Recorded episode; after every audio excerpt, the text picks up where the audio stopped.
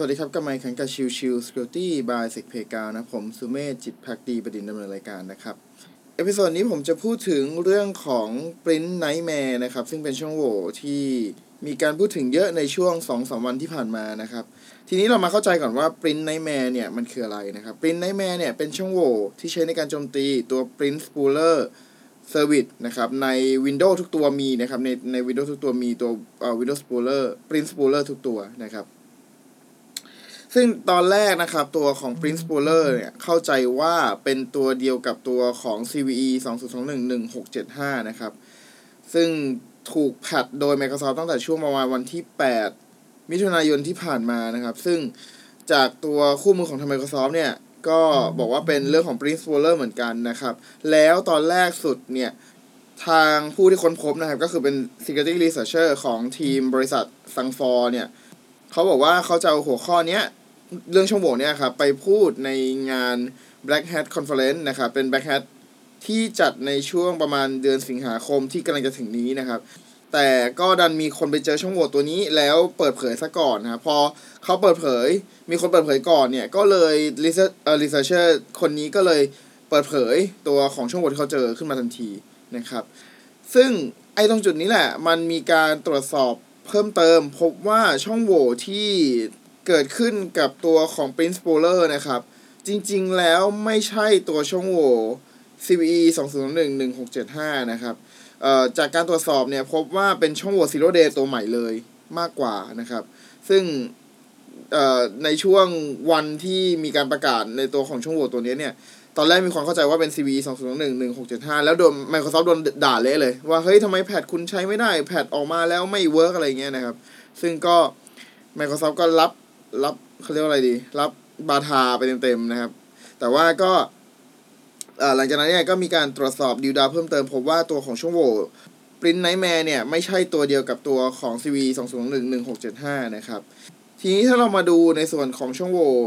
Print Nightmare เนี่ย มันโจมตีแล้วผลกระทบเกิดอะไรขึ้นบ้างนะครับ ผลกระทบเนี่ย ก็อย่างแรกเลยคือเรื่องของตัว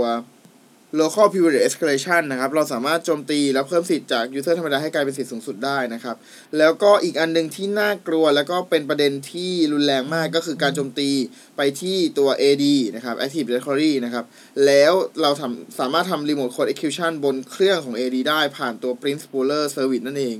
นะครับ ซึ่งตรงส่วนนี้เป็นส่วนที่อันตรายมากๆนะครับ แล้วก็ส่วนที่ถ้าสมมติ attacker เกิดเข้าไปจอยในองค์ในองค์กรใดองค์กรหนึ่งได้แล้วเเครื่องดังกล่าวเนี่ยมี user ที่ authentication กับตัวของ AD ได้ ตัวของ attacker สามารถที่จะสั่งงานโจมตีไปที่เครื่อง AD ได้เลยนั่นเองนะครับ ซึ่งอันนี้เป็นสิ่งที่อันตราย แล้วก็เป็นที่น่ากังวลอย่างมากนะครับ ณตอนนี้เนี่ยตัวของ Print Nightmare เองเนี่ยยังไม่มีแพทออกมาแก้ไขนะครับ ยังต้องใช้วิธีในการ disable ตัวของ Service Print Spooler ไปแทนเลยนะครับ ซึ่งอันนี้เนี่ยก็จะไม่สามารถทำได้ในเครื่องที่เป็น Print Server นะครับ เพราะว่า Print Server มันต้องมี pool ในการรับตัวพวก Print ต่างๆ พวกเอกสารต่างๆ ที่จะ Print Query อะไรข้อมูลอะไรพวกนี้นะครับในส่วนของตัว AD นะครับ Active Directory เนี่ยจริง ๆ แล้วมีขั้นตอนการแนะนำอยู่ 2 ฝั่งนะครับ ฝั่งหนึ่งเนี่ยของทาง Microsoft นะครับ บอกว่าไม่ควรจะ disable ตัวของ Print Spooler Service ในตัวของ AD นะครับ แต่ว่าอีกฝั่งหนึ่งคือฝั่งที่เป็นทีม Security ที่ดูหรือทำ research ในเรื่องของตัว Active Directory อยู่แล้วเนี่ย อย่างทีม AD Security อะครับเขาก็ออกประกาศชัดเจนว่าควรจะทำการ disable ตัว Print Spool Service ในตัวของ AD เพื่อจะป้องกันการโจมตีที่เกิดขึ้นนะครับ โดยในส่วนของทางทีม AD Security เนี่ย เป็นคนที่พูดถึงเรื่องของการโจมตีการหา innovation ต่างๆ จาก AD มานานมากนะครับ แล้วเขาก็มีการพูดถึงว่าตัวของ Print Spooler Service เนี่ย ถือว่าเป็นเซอร์วิสหนึ่งเลยที่ไม่ควรจะเปิด